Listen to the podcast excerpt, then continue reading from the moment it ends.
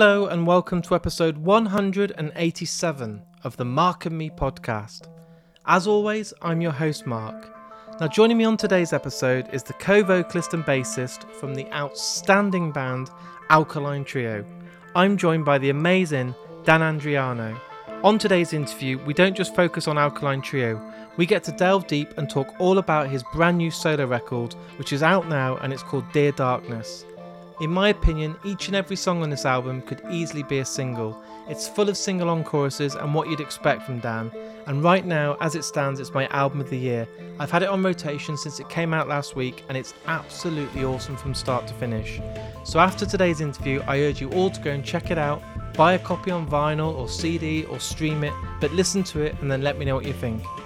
But before we get to today's interview with Dan Andriano, I want to touch base and talk about my last episode. On episode 186, I was joined by the actor and writer Steve Oram. We got to sit down and talk in detail about one of the greatest British films out there, Sightseers. The response was amazing, and a massive thanks to everyone that listened. I've been receiving emails, tweets, and Facebook DMs all week from people that now have discovered Sightseers and fell in love with this real dark comedy. So thanks everyone again for listening. But today it's all about Dan Andriano and his brand new album, Dear Darkness. I'm going to get straight to it now, so here's me and Dan talking all things music. So, Dan, thanks for taking the time to join me today on the Mark and Me podcast. Yeah, thanks for having me. This is uh this is exciting. What I wanted to say, Dan, is start right at the beginning. Everybody remembers those first albums that they bought maybe as a kid, the pocket money or, you know, doing jobs around the house to get that money together to buy those first albums. Can you remember when it was that you bought those first albums that you fell in love with that made you want to pick up a guitar or bass or just love music? Um, yeah, I can actually. I, I mean, my I had an older brother who was um, into music and into guitar. We we both got a guitar at the same time. Um, he was just a couple years older than me, so we got a guitar that we were, you know, supposed to share, and uh, we both, you know, actually stuck with it um, pretty well, which is surprising. Um, but uh, he, you know, so he was into some classic rock, some 80s hair metal type stuff at the time. I was pretty young. So I was just into whatever he was into. But then, I, you know, when I got into skateboarding, that's also when I really got into music that really started to speak to me, like punk rock and things like that. So the first albums that I was ever able to go buy uh, with the little pocket money I did have were were like uh, you know seven seconds records. Um, nice. I think the se- uh, you know the the first thing I ever bought on my own was a seven seconds record, and then the next thing I bought was uh, I went to the the tape store, different tape store, but uh, I went with my friend Rich, and we each bought a cassette. He bought Misfits Walk Among Us, and I bought Sex Pistols Never Mind the Bollocks. Wow. Got back to my house and popped the tabs out and you know recorded them for each other. So yeah those were the kind of things that i i started out with for sure. And can you remember the first sort of shows you went to? Because for me when you see a live band for the first time it's something that will stay with you forever. And can you remember the first kind of gig you went to? There's the first like big concert i went to which was uh, men at work with INXS as the support band. Wow. It was probably i'm trying to i mean i was young so I think I was like eight or nine at this concert. I must have been nine. So um, that and that really stuck with me. Like uh, I loved those Men at Work songs. Like as a little kid, and one of my uncles took me, and I remember, you know, this is before INXS broke in America and became a huge band here. Um, they were, you know, like I said, they were the support band. But then you know, so that was like a big concert that I had really nothing to do with going to. Obviously, I was a small kid. And then a few years later, I went to a show, like a punk rock show at a hall that, you know, just local kids put on um, in the town where I was going to high school. And that, so at this point, I'm like 13. And that was the first time I saw a bunch of bands. It was like a, a weird, small, independent festival type thing where like 10 bands play, you know, for 20 minutes each or whatever in this rented hall. And it pretty much just sounds horrible all day. Um, but that was the first time I, I saw a band called the Smoking Popes that I really ended up turning into a huge fan of. First seven inch I ever bought was their seven inch. Um, and uh, that was a that was a big part of me like getting inspired to keep going to shows like that, which led me to, you know, meeting people and being in bands and, you know, various other stuff. So were you in a number of bands growing up? Did you do the whole college band and doing stuff like Battle of the Bands and the stuff that everyone went through in the early days? We didn't really do like Battle of the Bands, but we did things like that, like I was just describing, like rented halls or yeah, the old dayers, people's houses, people's basements, um, or garages. Uh, you know, we would do all that, all that kind of stuff, and so we would, you know, there was a pretty great scene outside of Chicago in the early 90s. I mean, through the 90s, before that, I'm sure, but what we became a part of in the band, I was, you know, I was in a couple bands, but you know, the band that really put me on tour and put me on this trajectory was a band called Slapstick. And, you know, we made friends with so many other bands from neighboring suburbs of Chicago that it was almost like every weekend you know, we would go, you know, spur out to McHenry, you know, which is where Matt Skiba was from, or like, you know, we then we go to Hoffman Estates or Arlington Heights and see a show, and then we, you know, come back to Elgin the next weekend, and someone would have a show going on. So it was always something happening and a lot of connections being made, even though it was just kids mostly, like high school kids. It's incredible. And, you know, to build upon that, at what point was it that you formed Alkaline Trio?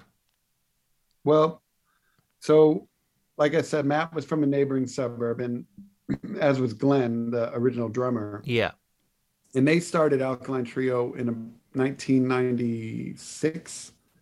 And I was still in a band called Tuesday at the time that came out of Slapstick breaking up and uh, but Matt and I were friends, and at this point, everybody had kind of migrated to Chicago, to the actual city, and we are living in various neighborhoods around the city. But uh, and then most of the shows were there at a point. This place called the Fireside Bowl, or the Metro, which was slightly bigger. Um, so everybody from these neighboring suburbs was now uh, living downtown or trying to live downtown, and uh, which was kind of cool. These connections that were made um, now still existing, but uh, it was right around that time that I was moving downtown that Matt asked me to join the band just like a year after he started the band actually with Glenn and they had a different bass player his name was Rob and uh, you know and they were great I'd seen him a couple times our bands had played together and Matt and I were, you know, quickly becoming pretty good drinking buddies. And uh, he knew that I wanted to tour pretty much constantly and really try to make a go at this for real. And, uh, you know, I guess he just, you know, he didn't feel like Rob was willing to leave college as, as uh, abruptly and things like this. So um, that's when I joined was like mid 97. So did it just feel that the moment you started playing with those guys, that was it. Something clicked. It was different to the other bands. Did it just feel like this is what you were meant Absolutely. to be doing? Yes, that was it. I mean, and I think we all felt it. Like it was pretty great. Like we played through a couple songs, and we all three just started giggling. You know, it was funny. It's a good um, feeling. Yeah, it was a great feeling, and uh, it's uh, it it was very different and just fun and and easy, and um, then the more we started playing together, the easier the songs started to come and uh, the more sense everything started to make. Pretty great. And how do you feel like with bands that you look around now? So many bands break up or go on hiatus, but the fact that you guys have been going over for two decades, which is scary, you know, it's approaching the third decade, and you're still doing stuff, you're still pals, you're still enjoying what you do, and you're still loving it. What do you think's what do you think it is that um, makes you still feel so fresh for it? I mean, I think deep down we just still really love it. Like I'm not. I don't think we're done. I'm not done. No. I mean, clearly, I can't. I can't stop getting myself into projects, but um, like, you know, I mean, it's something that Matt and I always talked about. Like when it stopped being fun, when it stopped being something that we truly loved, we would stop doing it. And that just hasn't happened. Um, there's a festival coming up here in the States, actually. Uh, and it's a big, uh, it's getting a lot of press. There's a lot of bands from the 90s playing, and it's called the When We Were Young Festival. I was doing an interview like this, uh, or podcast last week, and the person asked me how how it felt to be part of like this nostalgia festival. Yeah. And I, I honestly hadn't even really thought about it. Like I guess that's how people are looking at it. But I mean, I look at the the thing and I, yeah, I see there's a lot of bands that are like from that era, but a lot of them like mine on that poster, you know, we're still very active and you know, we still do it all the time. It's not like we're getting back together to go play this festival and be a part of this nostalgia. And So I don't want to say I was like um, offended because that would completely be the wrong word, but I was a little bit just confused. I was like, well, I guess it's nostalgic. I mean, we're, but it's, uh, you know, I sure we're old. This is when, you know, when we were young, all these bands were busy, but I'm still busy. You know, I never stopped trying to do this. So I thought that was kind of interesting, the take on it, but I don't care. It's gonna be fun. I know that. Just you know, just come back and the- do it when there's a uh, when we were old. Do it in like 20 years time. Yes. Hey, look, now we're old. Be Hold still with like you and Jimmy Eat World, and you'll all be like 70 years old trying to play guitars. sure. Why not? The fucking Rolling Stones do it. Exactly. mean- why not? that's just it like my i guess my point in that long-winded answer was that i just we're i'm still doing it like i never really stopped i don't i don't foresee that happening anytime soon like i know we've been doing it for a while and when i look back upon it it seems like uh, uh it does seem like damn that was a long time ago and almost you know a lifetime ago really because i feel like a completely different person that i was when i joined this band in, in the late 90s and i think it'd be weird if i wasn't uh, at least a little bit of a different person.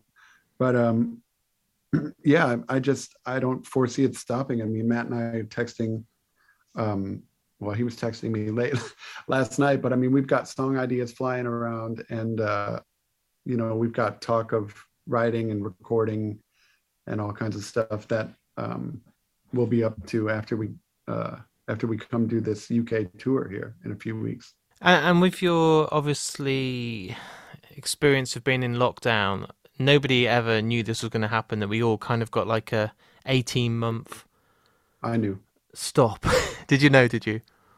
Yes, I'm. You were there. You had a crystal ball. You were like, I'm going to go in 2001 and have a year and a half off. No, I'm just kidding. I sort of unintentional, you know, uh, good creativity time, right? Yeah.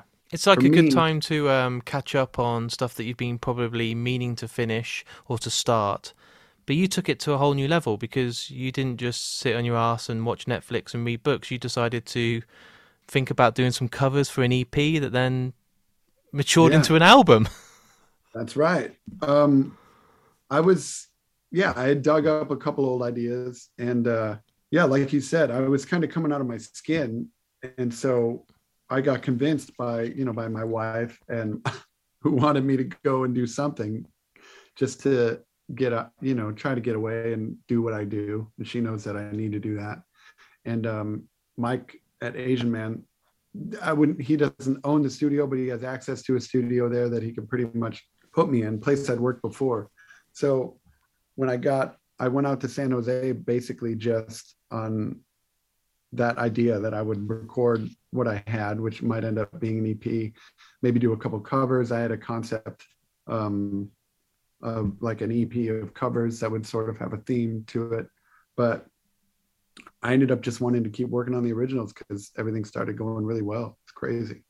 did it ever really feel that like you were i mean you planned for an ep but at what point did it was it just the fact you had so much material it was like well this is more than an ep now like do we do two eps or is this just straight away an album because you never knew what you were setting yourself up for did you No, I didn't, and I didn't even know Randy and Dylan, but Randy being the guitar player and Dylan being the drummer, they are brothers.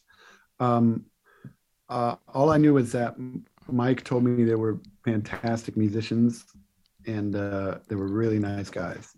And they're a little younger than me, but they would be psyched to work, you know, just be in the studio and play and try whatever.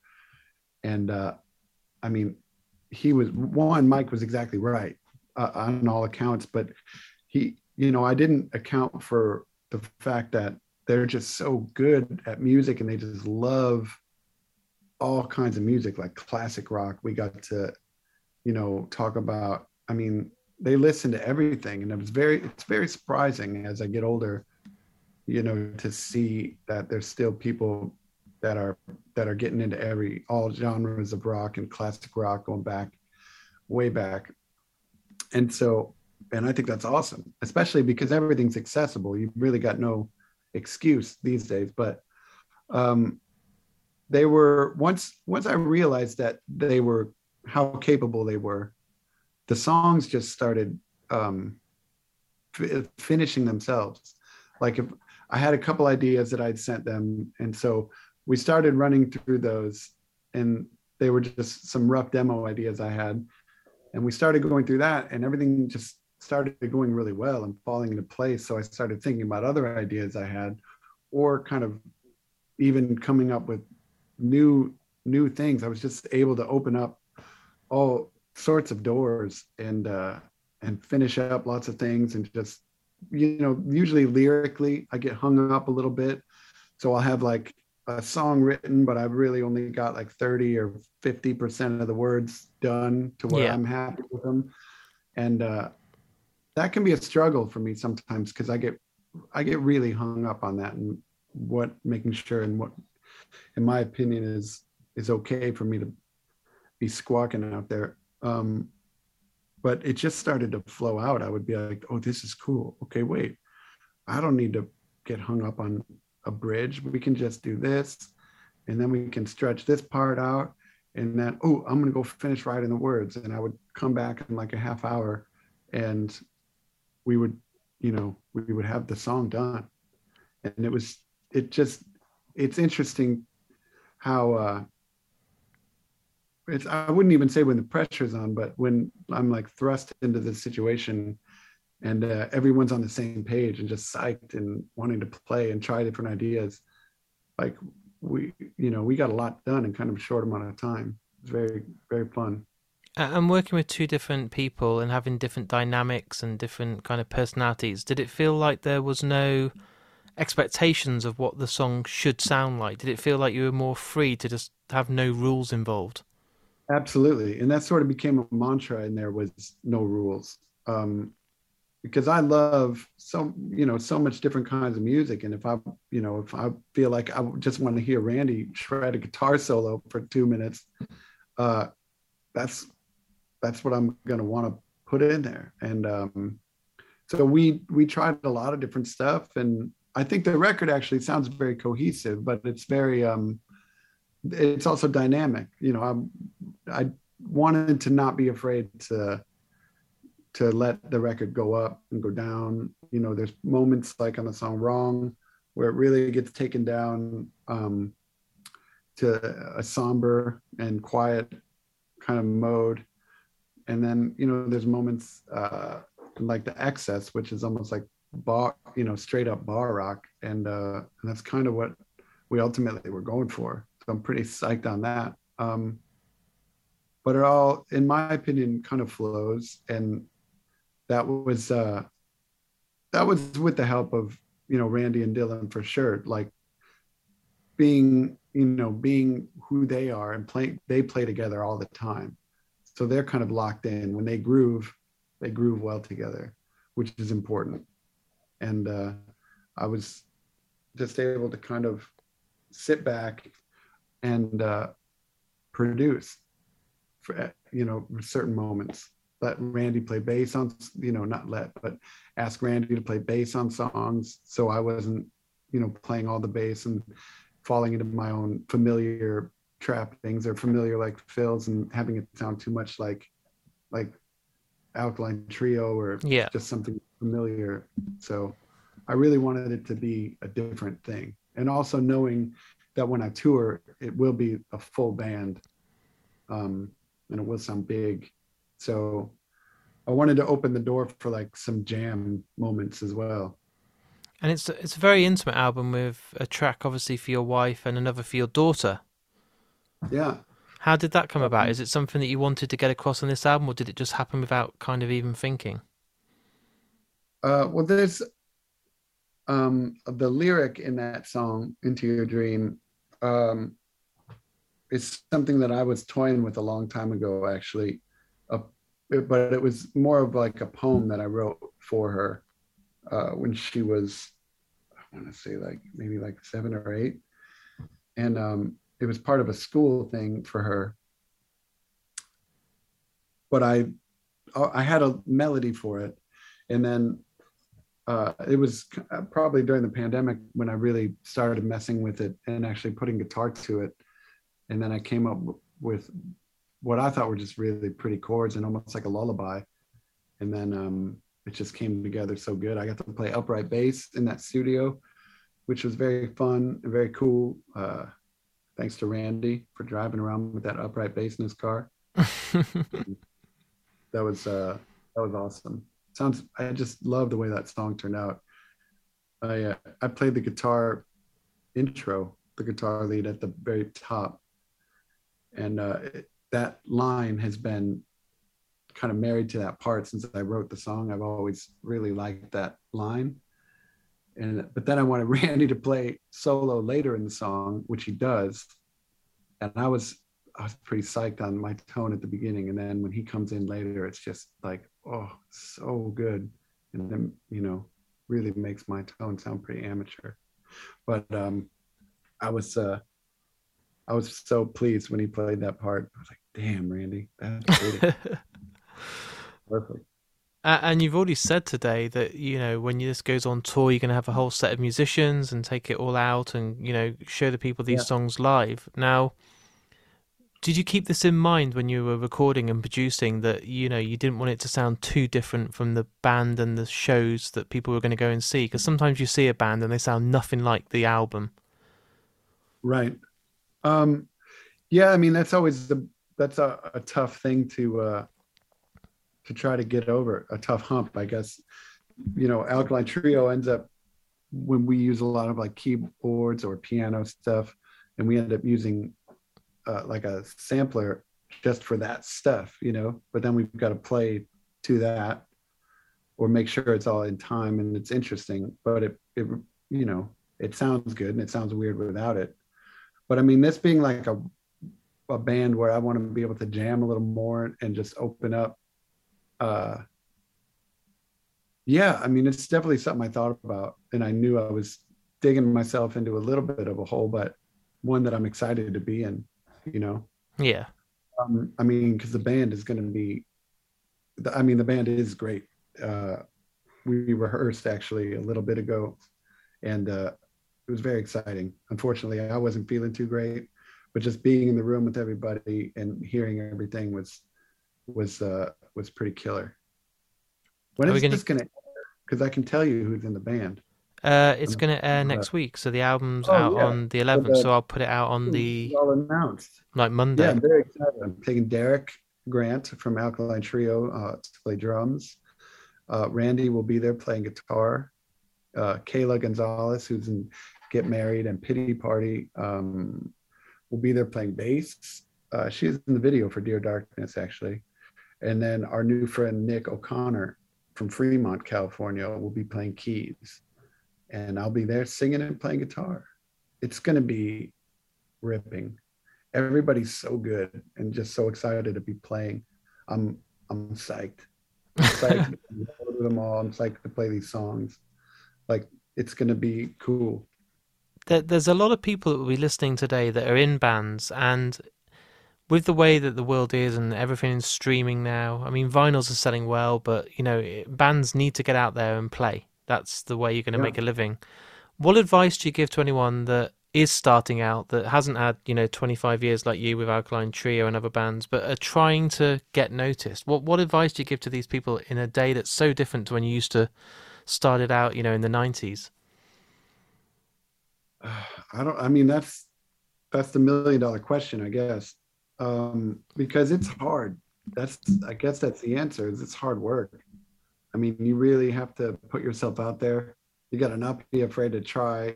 Uh, you know the things that you really want to try, um, and and just get out there and try to tour. Like I think maybe a little bit like social media and things as as they developed and gotten so big, um, they've really helped independent musicians quite a bit get their get their name and stuff out there. But you can't rely solely on that. No. You know, you got to get out there and you got to play shows, and sometimes you got to play empty rooms, and you just got to pretend they're not empty, and you know, and do your best. That's uh, because it's all every time you play, and, and this is something that I wish I would have known a long time ago, but it's like you got to remember every time you play, it's the show for someone. You know what I mean? And so, uh, it's always it's always a good idea just to try to have your best show. I love it. And you've mentioned the tour. Have we got any idea if we'll see you in Europe or in the UK with your solo project? Uh, we don't know. I mean, I'm working on it. Yeah. But we don't know yet. So here's the thing: like when I go, I want to, I kind of want want to do it up and make it like a full run. So as now more than ever, it's kind of not kind of it's hard to get in and out of places. Europe is a factor. Just you know, being different rules and protocols for UK and Europe and different countries within Europe. So, and I can't, I can't be going there and then coming back and then going back to the EU or whatever at some different point. So I'm trying to book a big old thing is what I'm trying to say. Yeah. But it might take just a little bit of time to get that figured out. You should have just taken some extra instruments and friends and then just been the main support for Alkaline Trio. That would be exhausting. it sounds not, good, but yeah, maybe good in theory. But again, see, getting back to what I'm just saying, that would not enable me to put forth my best show for either for either act. Yeah. So, uh, but man, a, a support band for someone else would be great. I'll be I'll be over there in a heartbeat. I'll bring a whole band. I mean, it would have to be the right group, I suppose. But yeah, I'm definitely looking forward to it. But I want to get over there and do it right, you know. Yeah when the time's right and things have gone a bit back to normal with the COVID and venues are being able to just be venues again and travel's normal, then I'm sure it won't be that long till you're here. Hallelujah. My final question for you, and it's never easy for anyone that comes on that's in a band, but I make sure and try and keep the podcast as original as I can by asking the artist that's on to choose the outro piece of music to today's episode. Now, it doesn't have to be one of your own, and most people like to choose something different, but today we've had an interview, it's all wrapped up, it's edited, and it's about to go out. You can choose the closing track to this podcast. It can be any song by any band in the whole world. It's tough, and I think people in bands find it hard because they want to choose so many different songs. But when I ask the question, what's that kind of song that comes to your heart and soul that you think would be the perfect outro for today? That is a really hard question. I bet you hear that every time. Yep, and then I edit it to make it sound like you've chosen it in like 30 seconds. Yeah, but uh-huh. some people are like, give me the fucking 10 minutes. I can't decide. Let me see. Uh, I think a good song to go out on. Damn, I bet do a lot of people pull out their phone and like look at shit yeah, on Spotify, and they're going through lists and uh, songs that meant a lot to them. But it's it can be any song in the world. But I'm just trying to go one. a little bit off the cuff here, but uh, I'm having I can never think of anything. Let's say "Believe" by My Morning Jacket. Ah, oh, amazing! Did it just come to your head then? Were you just thinking that's the, the one? Yeah, that's I like the, the sentiment, and yeah. it's such a good song. There you go. See, it wasn't too stressful. No, I feel good about it. Good. I was if trying you... to not dig too deep because if I start getting into like, I'm what am I trying to send a big message? with Yeah. this one pick. I mean, I'm just trying to have a nice outro for your podcast. It's a fucking beautiful song. There you go. That's that's all it needs to be. Power and melody. Awesome. Thanks, Mark. Dan, thanks for coming on. I wish you all the luck. I've heard Dear Darkness. I've been lucky enough to have an advance copy, and I genuinely mean this. It's fucking awesome. So I can't wait to see it live. Oh man, I thank you very much. You can stick really that on your poster. You can say "Mark and Me podcast." Fucking awesome. Fucking awesome. I love it. Simple. But honestly, I uh, I look forward to you guys coming over. I'll try and get some tickets to Alkaline Trio, and if I can see you, I'll have a beer. And honestly, I wish you all the luck with everything with the album because it's awesome, and I can't wait to see people's reactions. Right on. Thanks, Mark. So there it is. There's my interview with me and Dan Andriano. I want to say a huge thanks to Dan for taking the time out to come on the show and talk all about Alkaline Trio and your brand new album, Dear Darkness. It's an amazing album, and it's one of those albums that when you listen to it for the first time, it feels so familiar straight away. It's like you've listened to this band for years and years, and that's what you expect with Dan. It's so good, you'll find some killer hooks on it and some great choruses, so go and check it out as soon as this episode finishes. I truly mean it. We might only be in February, but right now it's my album of the year. But if you do go and listen to the album, please share your thoughts with me. I love reading people's feedback, and especially people that discover new bands from this podcast. It's the ultimate compliment that I can get.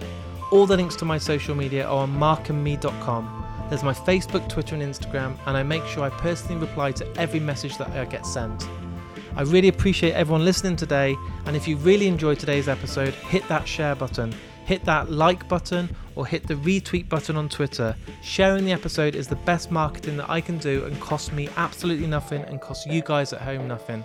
It really is a key to bringing a whole new audience to Mark and me and goes a long, long way. So please, if you've enjoyed today's episode, hit that share button. It goes so, so far. Also, I do have a Patreon account set up. On there, you can support the podcast for as little as £1 every month. At the moment, you're getting free episodes every single week for that for nothing, but also you get some opportunities to win some fantastic prizes for supporting the podcast. Thanks to my friends at Richer Sounds, Last Exit to Nowhere, and Vice Press, I have some incredible stuff to give away each and every month. So please go on that link, it's on markandme.com, and any support goes right back into the podcast and allows me to go out there and record more interviews, which means more episodes for you guys at home. It's not slowing down anytime soon. I believe right now this month is my biggest I've ever done in five years of podcasting. I've had some incredible guests so far, and the next week or two is going to be another level. So stay tuned on all my social media channels over the next few days to discover who these guests are going to be. And in the meantime, look after yourself, take care, and I'll speak to you all soon.